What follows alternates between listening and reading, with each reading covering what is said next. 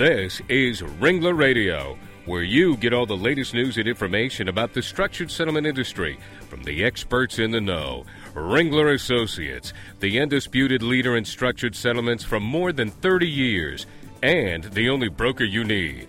Ringler Radio is made possible in part by the life markets that issue structured settlement annuities, including Aviva, Genworth Financial, The Hartford, Mass Mutual, MetLife, Liberty Life, American General, and Pacific Life and Annuity.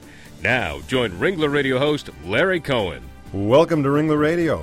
I'm Larry Cohen, head of Ringler Associates New England Operations, and we're glad you can join us once again today. Ringler Radio, as you know, uh, focuses on information about the settlement industry through a series of interviews with high profile industry experts, attorneys, and other guests. And you can find all the Ringler Radio shows on our website at ringlerassociates.com or the Legal Talk Network at LegalTalkNetwork.com. Well, today we're going to talk about a very interesting topic how to integrate structured settlements with special needs trusts. In those cases, when you need a special needs trust to protect the ongoing receipt of Medicaid and other asset sensitive governmental benefits. And we have two people on the show today who know an awful lot about this. First, I'd like to introduce my Ringler colleague, Gerry Greger. Gerry is an associate in our South Florida office in in uh, Fort Lauderdale and Miami. That's right, Gerry, isn't it? You have two offices down there. Well, actually, we're in Weston. Oh, you're in Weston. Yep. All right, so they uh, they tried to class it up a bit with Fort Lauderdale, Miami. I see. and uh, before joining Ringler in 1987, uh, Gerry was a settlement annuity specialist at English and Associates, and prior to that, he was a president of Design Settlements Inc., a structured settlement firm which uh, he established in Fort Lauderdale back in 1980. Well, Gerry, thanks for being on the show today. Well, thank you. It's my pleasure. I'm looking forward to this uh, to be uh, enjoyable and educational at the same time. Well, it's it's great to, to have you on the show with us. Uh, this is the first time you've been on, isn't it? Yes, it is. Well, great. Welcome.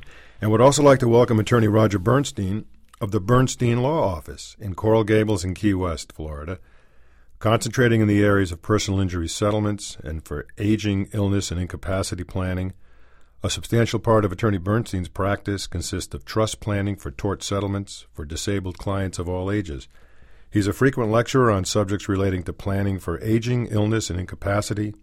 In fact, as Gerry points out, Roger is the go to guy on special needs trusts on a national level. He's an advocate and an expert on our topic. And Roger, welcome to Ringler Radio. Larry, it's a pleasure to be part of this.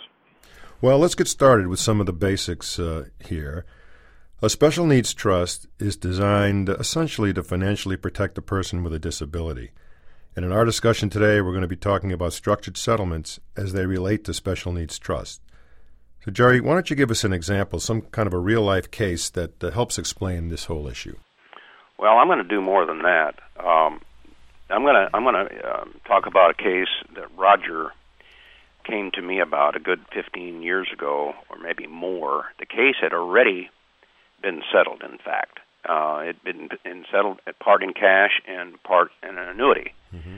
But the the claimant had um, run out of um, uh, eligibility. I do believe, Roger, you can correct me on all these um, introductory statements here, but uh, it was a case that had to have uh, requalification or be requ- or be qualified for Medicaid in order to maintain uh, some sort of uh, care for this person and the, and the case had to be pulled out of the file, and the annuity had to be redirected into a special needs trust.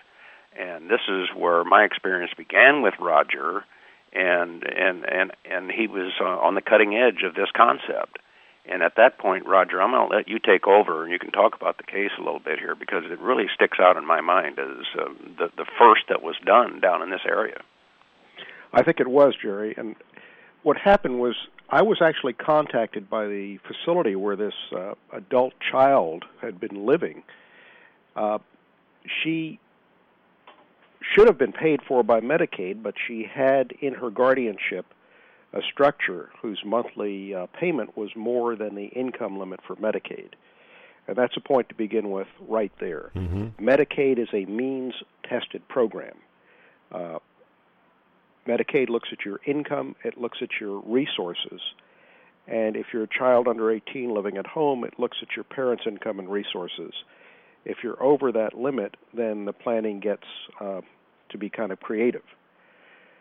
Uh, but in the, this case, the Gerry's talking about it was the income that made the girl ineligible, and as a result, the facility where she was staying had run up about a hundred thousand dollar bill uh, by paying the difference between the structure and the actual cost of care. We went to the court, got a court order to um, establish a special needs trust and direct the life company to make the annuity payments payable to the trustee of the trust. And she then became eligible for Medicaid. The facility got paid by Medicaid, and the money that was coming into the structure was now available for other things that could help her life. Hmm. Roger, what you, you mentioned this uh, means tested uh, Medicaid uh, benefit. What kind of an income can an individual uh, earn and still be qualified for Medicaid? It's a it's a grid like calculation, Larry, mm-hmm. um, because it depends whether it's a child or an adult. It depends how many people are living in the home and how many are on Medicaid. The highest case I'm working on now, where someone is on Medicaid, there are lots of kids in the house, and they're getting $4,900 a month, and they're still eligible for Medicaid. But I would say normally you're probably looking at somewhere in the seventeen fifty to twenty two hundred dollar a month range. Hmm. That's not very much, and uh, so when someone gets a settlement in a personal injury case, and uh, even if we structure it, uh, we've got to be very cognizant of not uh, disqualifying that individual for these uh, these asset sensitive benefits. Exactly, a, a structure paying, let's say, two thousand dollars a month would almost certainly knock them off if it came to them directly, or even to a guardianship for their benefit because a guardianship does not insulate the uh, payments from being deemed available for Medicaid. Well, what what this really means is if you're looking at a case that that that can't settle without Medicaid, and you you have a marginal amount of money that's available to come uh, to, to to settle the case for various reasons, and between the special needs trust and what what the annuity can provide for means uh, for needs, then you can piece it together. That's that's how I look at this. Mm-hmm. Well, of course, when you have a special needs trust, Roger, you have an independent uh, trustee that, that stands in, in the place in, in that trust to which these payments are made. Is it is it right that, that that person cannot be a family member? It has to be someone independent. There's no legal bar to there being a family member, but practically speaking, this is a very difficult trust to administer, and you really should have an independent professional or a, a bank trust company that specializes in this to do mm-hmm. the job right. You know, it's interesting. I had a case once where uh, the the funds that in the settlement itself were, were very substantial, and the discussion took place about a special needs trust, even in light of the fact that the funds were substantial. And the deciding factor was that they were not going to do a special needs trust; they were going to give up their Medicaid uh, benefit because they didn't want to lose control uh, of of the funds themselves. And I guess that, that becomes a, a part in those questionable cases where you you either have the control issue or the actual asset uh, problem and, and the Medicaid you know shut off. Well, it is, but there's another factor here, which is the cost of medical care that really ought to drive the analysis in most cases. Mm-hmm. Someone who is catastrophically injured is likely not to have health insurance and likely never to get health insurance after the injury. Mm-hmm. So perhaps the only source of a negotiated rate structure for them is Medicaid. In hmm. Florida, Medicaid enjoys about a 60 to 70 percent discount over the private pay rate for medical care, drugs, durable equipment, and so on. Someone who is in that system is getting a tremendous discount, akin to what someone would get with a health insurance policy. If you decide to go off Medicaid, it's not just that you're giving up the benefit, but more important, you're now paying at private pay rates, and that money is going to go pretty fast. Hmm. You know, uh, Roger and Gerry, you know, we have a lot of different kinds of cases where special needs trusts have been uh, utilized, uh, and they run the gamut. But, you know, we have the injured children or a child uh, from the parents might set up uh, annuity payments that would flow into the trust. We have cases involving elderly individuals, sometimes in nursing homes, where you need those kinds of uh, you know the, the medical issues to be taken care of, and of course the whole issue of age 65 comes into play, and we'll talk about that in a few minutes.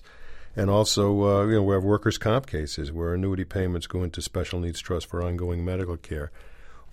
Gerry, what are some of the criteria that have to be met in cases like the ones I just described uh, for these special needs trusts to really to really work? Well, before we get into that, Roger, do you want to you want to uh, talk about uh, the, the the elders and and the workers' comp cases involving special needs trust? Uh, that was the pooled trust for the elders. Well, there are two types of trust that we basically use. One is called the A trust, and the other is called the C trust. The A trust has to be for a person who is under 65 at the time the trust is established. Uh, that works for most cases that we would normally see. But in the case of, for example, a nursing home um, abuse case, it's very likely that the person is over 65 before the case even starts. And for that type of uh, case, we would use the C trust, which is also known as a pooled trust. Uh, most states have at least one pool trust established by a nonprofit organization, and that trust then becomes the recipient of the cash and the structure in the case of an injured person over 65. Well, you know, it's very interesting you should bring that up. Uh, we get emails here from time to time, and there was an email from a lawyer in New Jersey that mentioned uh, a case that they had where the claimant had just reached age 65 about six months prior to the settlement of, the, of his case and uh, had a big they had a big problem uh, trying to deal with the special needs trust because of the age 65 issue. Uh, are you aware of anything like in New Jersey, for example, where a pool trust, this this this you know trust C you mentioned, uh, would would work? There are pool trusts in New Jersey, uh, and there are in most other states. And a pool trust in one state can, in fact, administer funds in another state, so that shouldn't be a problem. Uh, just let me explain the Medicaid payback because it's an important point. In order to do a special needs trust, uh, you're making an agreement with Medicaid that, as the quid pro quo for allowing the injured person to remain on Medicaid, even though they're receiving a significant settlement, uh, and to stay in the neg- Medicaid negotiated rate system, you agree that upon the death of the person, Medicaid's lien gets paid back uh, from what is in the trust first. If there's anything left, it can then go on to be inherited. Mm-hmm. That's the A trust. In the C trust, the money doesn't go to Medicaid, it goes to the charity that's running the trust. I see. Well, you know, Gerry, we talked about uh, these government programs, these SSI, Medicaid type programs. They're important for uh, people with disabilities. But there are restrictions, as we said, on the income levels, right, for people who can qualify for this. And uh, as we know, these structured settlement payments are designed to be tax free. So there's an issue here as to whether payments from structured settlements are considered income and what effect, if any, do they have in terms of a plaintiff qualifying for government government programs. And Gerry, why don't you talk about what Roger has been doing uh, with uh, the Social Security Administration to try to get some of those answers? Well, uh, there had some been some issues raised down here in in the Florida uh, venue about uh, uh, special needs trust and, and structured settlements, and there had been some interpretation that uh, the the annuity in the in the structured settlement could be at some point in time collapsed and and and, and paid to the recipients, and, and therefore interpreted as potential income. Hmm. And what effect, if any, does that have in terms of to a plaintiff qualifying for these um, government programs? Roger, you have been actively working to get a clear reading from the government on this, and I'd like you to tell the story, including your letter uh, with questions posed to the Structured Settlement Administration and their recent answer. And I know you spent a lot of time getting this done, and we're really thankful that you got this this this letter from the administration. So I'll let you take it from here about that letter. The questions that have been raised had to do with the ability to fund a special needs trust with structure payments. And uh, there was a certain amount of confusion about whether Medicaid would uh, allow this to uh, be acceptable. And we had gotten informal guidance from Social Security, which really was making the decision on this, but I had to press them for an actual clear statement in the form of a letter. Uh, and that letter dated January 31, 2006, really answers the questions. And the first question is Can you fund a special needs trust, either an A trust or a C trust, with a structure? And the answer is yes, you can definitely do that. The structure has to be irrevocably assigned, it has to be made payable to the trustee of the trust. and then it works. Uh, the other question was since a special needs trust, an A trust, cannot be established for anyone after 65, the question was raised what happens if you establish this payment stream for a 63 year old person and two years later they're 65 and the structured payments are still coming in? Is that okay? The answer is yes. It's the fact that the payment stream was established before 65 that makes it clear. The other nice thing about this letter is that it says this has always been Social Security policy for trusts established on or after January 1, 2000, which is when Social Security began to exercise oversight on this. Uh, Larry, would it be possible for you to post this letter on the Ringler website? Well, absolutely, uh, and I think it would be a big help to not only the structured settlement uh, industry, but also uh, all the attorneys who are dealing with these issues uh, from time to time themselves. So I think that would be a big help, and uh, thank you for allowing us to do it. That's that's great. Now, does the government, and, and we call the government Social Security in this in this instance, do they have to approve? That the way the settlement is actually structured, or the or the actual structure itself going in is simply uh, permissible at this point. They, they don't get involved in the actual structuring of the case, do they? Uh, they do not. Good. The only thing we're told is that the assignments should be irrevocable to the special needs trust. That's great. Well, we want to keep the government out of our hair as much as we can, right? Well, that's good. Listen, this is a complicated issue. We know that there are an awful lot of things uh, that we need to talk about here. We are going to do that. Uh, we're going to take a short break and be back with our guests in just a minute. So stay tuned.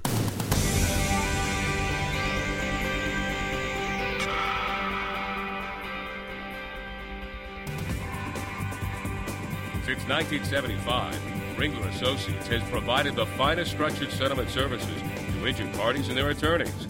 Experience counts. Over 130,000 cases structured.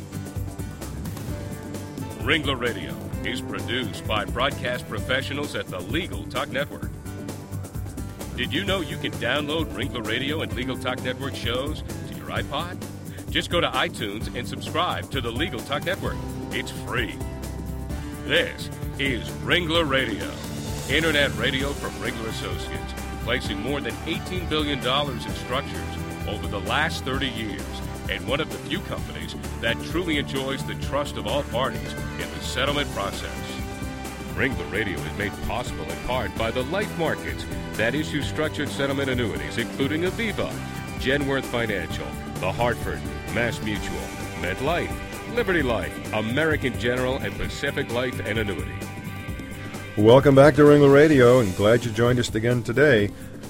We're talking about special needs trusts and structured settlements, and we're happy to have attorney Roger Bernstein, an expert, an advocate for plaintiffs, and an expert on this topic for sure on the show, and uh, along with my colleague at Ringler, Gerry Greger. Uh, and Roger, w- what can we expect from uh, CMS uh, on this issue and real case applications in the future? I mean, are are you expecting other questions to be directed to them? Are they going to be clarifying other issues around the, the, whole area of special needs trust? That's a very good question, Larry. Um, the the answer is we're not going to get a lot of guidance from the uh, federal government on this.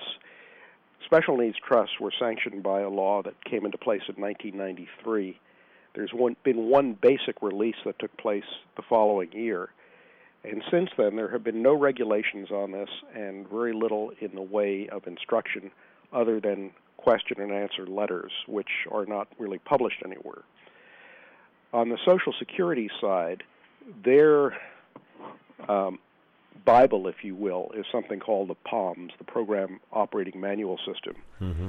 Uh, that is about to be revised, I'm told, in the summer of 2006 to clarify a lot of the issues relating to trusts and special needs trusts. But as far as other questions, particularly those coming from CMS as opposed to Social Security, I expect that we're going to see increasing advocacy by the states as they administer their parts of the program, which means what happens in Arizona may be very different from what happens in Florida or Pennsylvania. And it's going to be very, very important for the attorneys and those people involved in the settlement process to have access to local experts who can advise them not just on the national issues, but on what in fact is happening in the state where the settlement occurs. Well, if somebody had a, a case in a jurisdiction they weren't familiar with, could they could they contact someone like yourself who could maybe put them in touch with people in those jurisdictions, Roger? They could contact me, or they could go to, uh, to uh, my colleagues at the Special Needs Alliance, which is uh, a national organization of experts in this field. And uh, the website there is specialneedsalliance.com. Well, that sounds like a great resource. You know, Gerry, uh, you and I both know how important this issue is for the success of structured settlements uh, in cases of disabled people and, and people of limited means. And, you know, we all work hard to make sure that the long term benefits of structures are available to all types of plaintiffs. And, you know, this is really an important issue, Gerry, and, and, and how do we make attorneys understand this? Uh, oftentimes, as, as you know, and we've talked about this in the past, we'll be dealing with a settlement and uh, the attorney hasn't even considered a, a, a, special needs trust. They're not even aware of it. How do we make them more aware? Well, I think through efforts uh, that we're using here today, and, and you know, it's it's it's really um, amazing. In, in in my walks uh, across the area in, in uh, seminars and uh, mediations, I still will find a practitioner that is uh, not fully aware of what is available to protect their client uh, for disqualification of uh, uh, Medicaid benefits. Uh, it, it still happens. No question. And, you know, sometimes I've even seen lawyers, and, and you know this, Roger, put their clients at risk because they've disqualified them from Medicaid and they haven't considered the uh, the, the, special needs trust, and, and, and now they're caught in in, in, in the uh, in the abyss, as they say. The it's really important that the trial attorneys, the structured settlement expert, and the special needs trust expert put their heads together early on in the process uh, so that everything can be brought out and evaluated uh, so that you can get the best possible result for the client. And of course, the other reason to do this is if a trust is going to be used, it, it will put some limitations on the client's access to the money. Sure. And uh, they better be conditioned to understand that rather than having it occur at the settlement table. That that is a big issue, as we spoke of a little earlier in the program. You know, I always like to get emails uh, on these kinds of uh, topics, and uh, lawyers have been sending in, and other people as well have been sending in uh, emails along the way. And and here's one that's especially on point on this topic. Uh, and I think you addressed it earlier, but let's let's address it in the form of an answer to a specific question. Here's the question. He, he says, annuities that flow into a special needs trust often have guarantee periods, and if the claimant were to die, who gets the guaranteed future stream of payments? The claimant's designated beneficiaries or Medicaid to repay a lien? Roger? Uh, it, this is a, a, very good question and one that I feel strongly about. the payee or the alternate payee on the annuity after the death should continue to be the trustee of the special needs trust, not the claimant's beneficiaries, not the estate of the claimant, mm-hmm. but the mm-hmm. trustee of the special needs trust. And in that way, the trustee can carry out their obligation, which is to pay back Medicaid and then mm-hmm. to distribute anything left as it provides in the um, trust itself. Hmm. Well, you know, it's interesting. Uh, we have a lot of these kinds of questions about the you know who gets the guaranteed payments. Uh, I saw in one instance um, the this is kind of interesting the the consideration for the parents uh, releasing the claim of consortium on a bad baby case that required a special needs trust. That consideration was the receipt of the guaranteed payments on the annuity by contract, and they were trying to somehow over overcome this uh, this uh, Medicaid uh, you know insistence that they they receive those uh, those guaranteed payments, and it was a very convoluted way to do it. But I, I see attorneys from time to time trying to do that. I think and, that's a very dangerous way to yeah, do it. Yeah. Uh, there was a case in New York State two years ago in which the appellate court overturned the ruling of the trial court, where the trial court had made the estate of the beneficiary the oh, the estate of the claimant the beneficiary of the annuity. Mm-hmm. And they said, nope, that doesn't comport with Medicaid. And what's wrong with something like that is once the state Medicaid agency gets wind of it, that person is off Medicaid now. It's not an issue that waits till they die. Mm-hmm. they haven't protected Medicaid's interest, they haven't held up their half of the bargain. There's another point I think that needs to be brought to the attention of the listeners here, and that is the importance of the commutation provision in dealing with special needs trusts, particularly and particularly with sizable guarantees. Uh, Gerry, could you explain what your experience has been with that?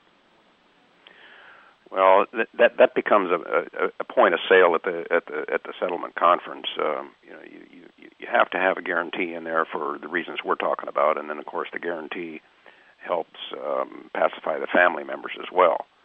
So uh, it, it, it becomes a balancing act. Uh, usually, you're dealing with a rated age, and the longer the guarantee you have on a on a case, uh, you're taken away from the effect of the rated age. So you have to just deal with it on a case by case basis. What about what about a commutation rider, uh, Gerry, where where the guarantee payments might be flowing out for years, and, and there's a commutation rider that says we can actually get a lump sum in terms of this uh, guaranteed benefit stream and get it lump summed right away into one big piece. Is that helpful, uh, Roger? It really is because if you're dealing with a large uh, guarantee amount, then you probably have a taxable estate if that person dies early right. rather than later. So now you have uh, estate taxes, federal and state, to deal with, plus you have the payback to Medicaid, plus you have, after that, the family that might be getting some money out of this. And it would be a whole lot better to turn that into cash than it would be to wait, you know, 10, 20 years as the stream of payments come in. Did you, uh, while we're on that point, did you see that uh, ruling by the uh, U.S. Supreme Court on that case in Arkansas today? Yes. It was interesting as they they ruled that there was a limitation on what the Medicaid uh, in, uh, uh, recovery could be in the state of Arkansas. Well, it's it's now going to have national implications, and it's something that I think the trial bar needs to be aware of, not only as they settle their cases, but even as they frame their complaints in cases. Well, Gerry, first I'm, I'd like to tell you I'm impressed that you're looking at the Supreme Court uh, decisions. That that's that's a good thing. But yeah, course. exactly. And uh, you know, we what we've broached just briefly in the, in the in the last part of this conversation really are subjects of other other shows. You know, the estate tax implications of uh, structured settlements and commutation riders, and of course the whole issue of uh, what the courts are doing with some of these uh, bigger decisions. So uh, you know, I think in the future we'll have some shows on this, and I think our audience would uh, would be uh, wise to listen in on some of those issues as well. Well, if someone wanted to contact you, Roger, to get some more information about special needs trusts and, and where to reach you, how would they do that? Uh, telephone and email would be best. Telephone is 305 445 8500. The email is roger, R O G E R, at two Bernsteins, the number two, B E R N S T E I N S dot com. Okay, great. Excuse me. And Gerry, how about yourself? But, but of course, uh, I have a toll-free number that people can call in from anywhere at uh, one eight hundred two two seven eight three four two, and the email is g greger. That's G R E G E R at ringlerassociates.com, all spelled out. Well, I'd like to tell our audience that uh, any of the Ringler Associates can be reached uh, by uh, clicking into ringlerassociates.com. Uh, I can be reached, Larry Cohen, at 978 974 9922 or lcohen at ringlerassociates.com.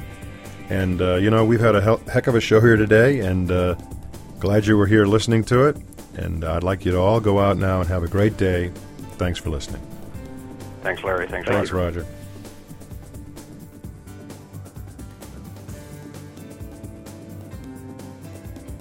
Thanks for listening to Ringler Radio. Ringler Associates, experience counts. Since 1975, Ringler Associates has provided the finest structured settlement services to injured parties and their attorneys.